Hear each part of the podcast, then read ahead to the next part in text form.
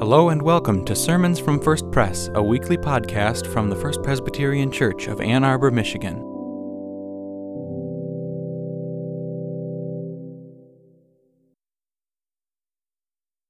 The proof of God's amazing love is this while we were sinners, Christ died for us. Because we have faith in Him, we dare with confidence to approach God. Let us join together in our prayer of confession. God, we want so badly to do what is right. In our zeal, we forget to for your voice, forging ahead on our own way. Since we cannot imagine another, we close our eyes to your image shining in the faces of the wrong people. We close our ears to your word coming from those with whom we disagree. We close our hearts against those who are different. Instead, we offer advice or ultimatums or patronizing help when what you desire is relationship, acceptance, compassion, and justice. Let us keep silence. Let us pray. Lord, to whom shall we go? You have the words of eternal life. Help us now to hear and obey what you say to us today. Through Christ our Lord, amen. The scripture reading for today comes from the book of Acts, chapter 9, verses 1 through 6. Meanwhile, Saul, still breathing threats and murder against the disciples of the Lord, went to the high priest and asked him for letters to the synagogues at Damascus, so that if he found any who belonged to the way, men or women, he might bring them bound to Jerusalem. Now, as he was going along and approaching Damascus, suddenly a light from heaven flashed around him. He fell to the ground and heard a voice saying to him, Saul, Saul, why do you persecute me? He asked, Who are you, Lord? The reply came, I am Jesus, whom you are persecuting. But get up and enter the city, and you will be told what you are to do. This is the word of the Lord. Thankful for Jay MacArthur here for our children's message and for the many gifts offered into our congregation. We worship here in Ann Arbor while a crew of our congregation, some 85, are worshiping in the tough place of Mackinac Island this morning. So our hearts go out to them as I know their hearts connect with us here. Let's listen for God's word from John. Later on, Jesus appeared himself to his disciples at the Sea of Tiberias. This is how it happened. Simon Peter, Thomas, Nathanael from Cana, Zebedee's sons, and two other disciples were together. Simon Peter told them, I'm going fishing. They said, We'll go with you. They set out in a boat, but throughout the night they caught nothing. Early in the morning, Jesus stood on the shore, but the disciples didn't realize it was Jesus. Jesus called to them, Children, have you caught anything to eat? No, they answered him. He said, Cast your net on the right side of the boat and you will find some. And so they did, and there were so many fish they couldn't haul in the net.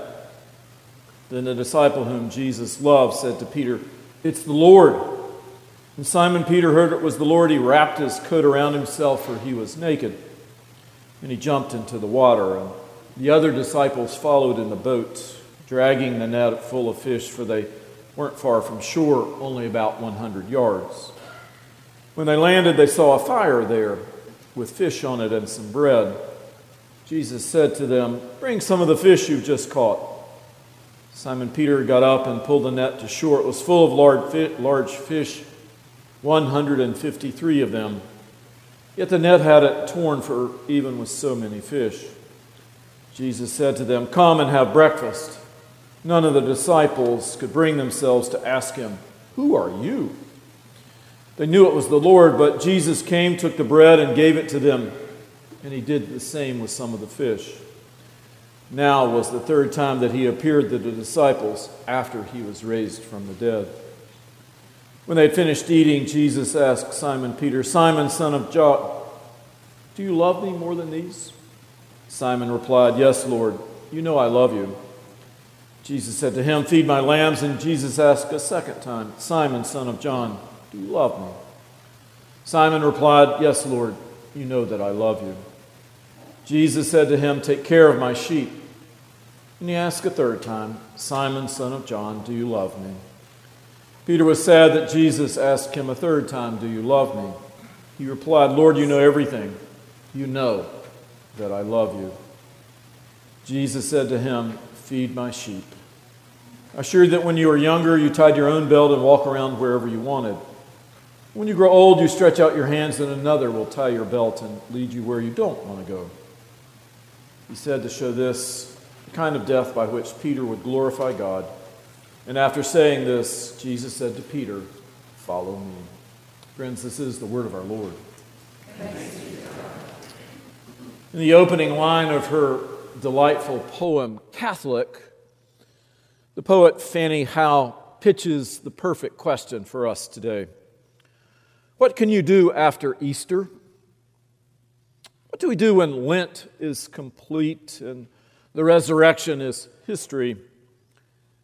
We'd been waiting for Easter for what seemed like months. We'd passed through Lent and the messiness of that season, and then we hit all the high and low marks of Holy Week, and then there was Easter. We know what we're supposed to do during Advent and Lent. We're to move along on a so, slow journey, to wait for Mary, to follow Jesus into the desert, to resist the devil's easy temptations, walk with Jesus as he enters Jerusalem, endure a painful mock trial, a horrendous death. None of this is straightforward or comfortable, but it's understandable. The spiritual work of Advent and Lent is based on our human experience of longing and hope, of sorrow and loss. We have the capacity to do this work. We know how to navigate this change. But the brilliant light and splendor of Easter erupts in a strange way to us. The empty tomb, the living body still carrying the injuries that shattered it, the man that his friends observed firsthand die gruesome death is now enjoying breakfast on the beach with them. Nothing in our human experience prepares us for this. We crawl along in the darkness of Advent, making our way slowly to the birth. In the shadows of Lent, we grope along, as Paul said, groping for God. When we're stopped and asked to pray in the garden or push out into deep water and let down our nets, then we have a clue about what we're supposed to do. But Easter is different. It feels like I'm staring into the sun. All of Easter is an explosion of signs and wonders. Easter is so brilliantly lit that it leaves us feeling astonished and blinking. Jesus' closest companions can't see clearly in the Easter light. Mary Magdalene doesn't recognize Jesus until he, she hears him say her name out loud. The disciples encounter Jesus out on the Emmaus Road, but don't recognize him until he stops and feeds them. For Thomas, remember it was the physical touch of Jesus' body that finally allows him to balance his doubts and fears with this new reality. For me, this breakfast scene on the beach along the shore of the Sea of Galilee captures the glare of Easter the best. Imagine the disciples are looking east, they're staring directly into the sun as it rises over the Golan Heights. And they're struggling to make out who it is that's speaking to them from the shore.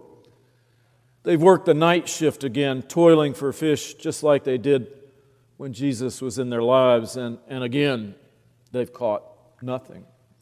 So Jesus called to them, Children, Have you caught anything to eat? And he answered, No. Cast your net on the right side and you'll find some. There were so many fish they couldn't haul in the net. And then the disciple whom Jesus loved said to Peter, It is the Lord.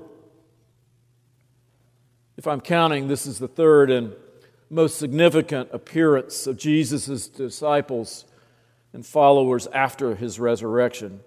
And they still do not grasp it all. The third time, it's taken three epiphanies after Jesus' life and ministry on earth, his crucifixion and death and resurrection, for his closest band of followers, including Peter, including Peter, to be converted to this new way of being, or partly converted. You decide. Their conversion of Jesus does not happen in an instant, in a flash, but over a period of time and through a variety of experiences and at various locations. It was Plato that said that conversion is not about implanting eyes. No, they exist already. But giving eyes a right direction, which they have not, is the work of conversion. We read today of, Brad read today of Paul's dramatic and instantaneous conversion on the Damascus Road in Acts. Wow. Could that happen to me?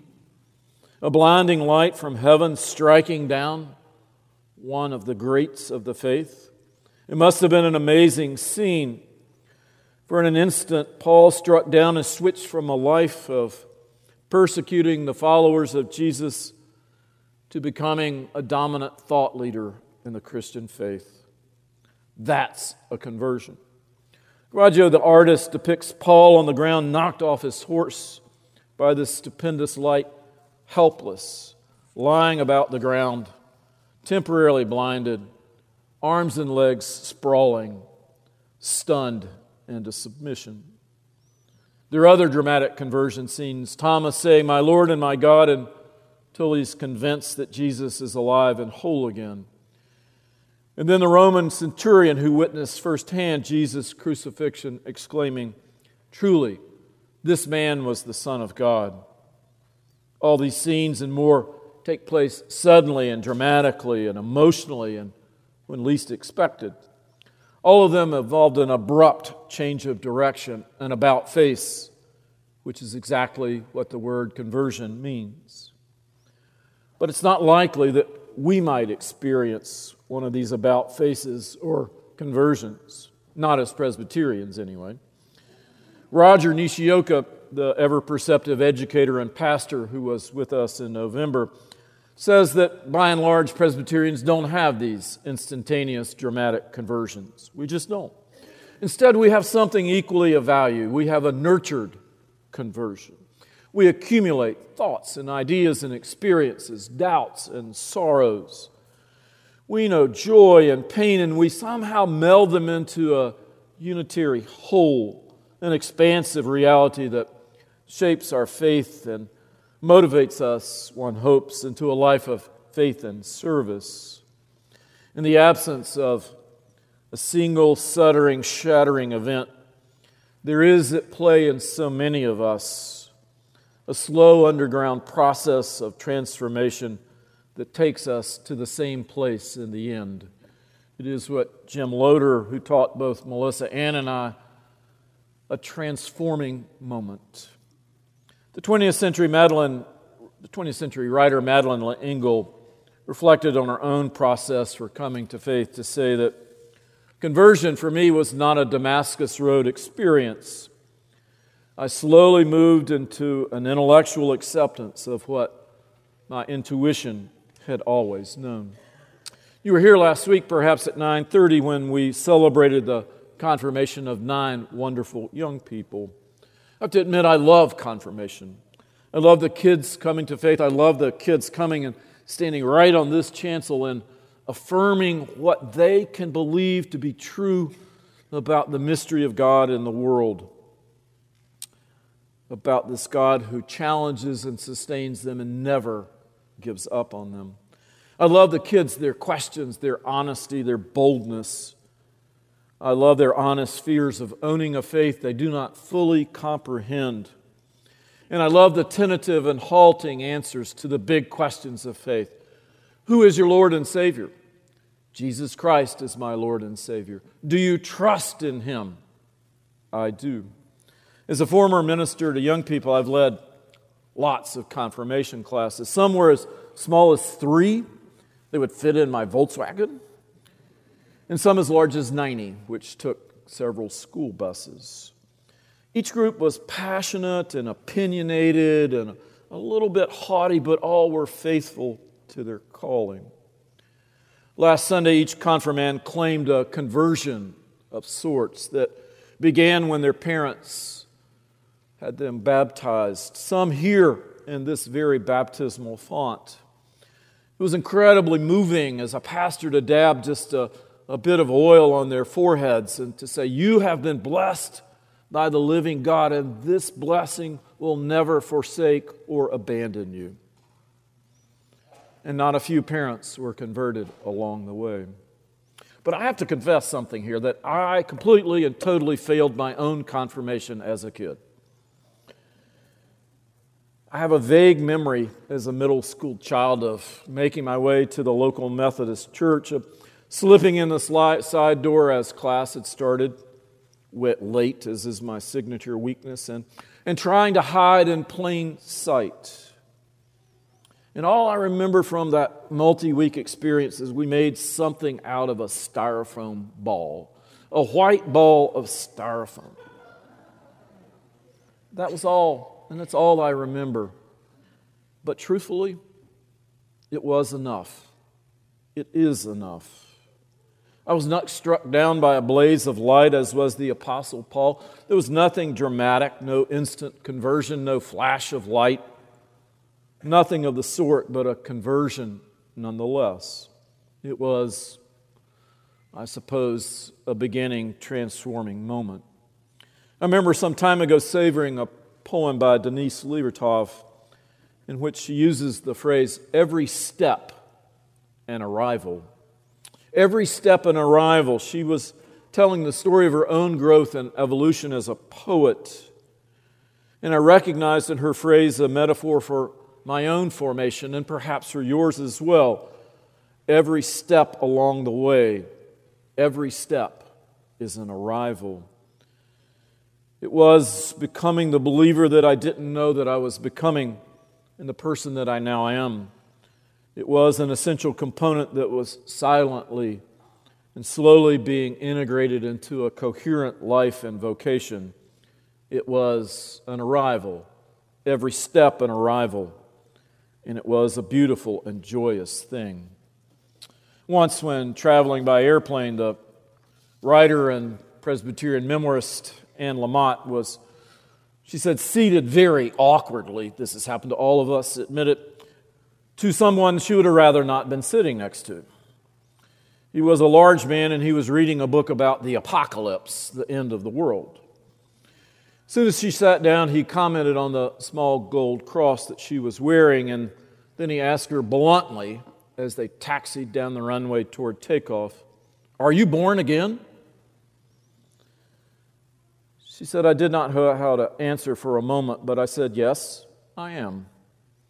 She continued her own story to say that my friends like to tell me that I'm really not a born again Christian. They think of me more, line, more or less along the lines of that old Jonathan Miller routine when he said, I'm not really a Jew, I'm Jewish. They think I'm Christianish, but I'm not. I'm just a bad Christian, a bad born again Christian.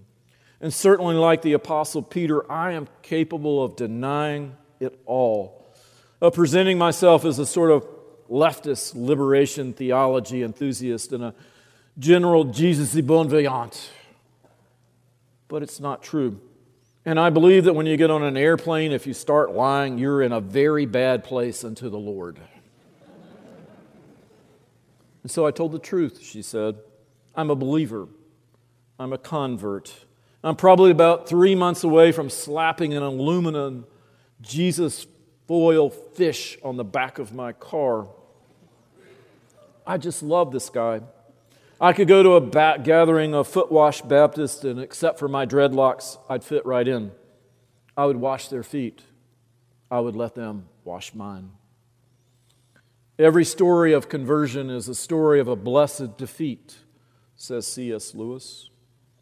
Now, I'm drawn to this scene at the primacy of Peter on the shores of the Sea of Galilee because the story is about how we learn to live in the afterglow of Easter when it's all faded and we're trying to live with faith in the harsh, harsh light of the noonday sun.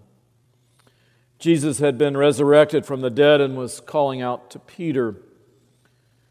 Jesus joined Peter beside a charcoal fire, the same kind of fire around which Jesus had denied his Lord. He broke the bread and passed it around and asked Peter, Do you love me? Three times Jesus asked. Three times Peter replied, Lord, you know I love you. Feed my lambs, tend my sheep. Jesus forgave Peter's failure and restored his identity and renewed his calling. It was the first day of the rest of Peter's life. The early Christians couldn't forget Peter's story because they saw themselves in it.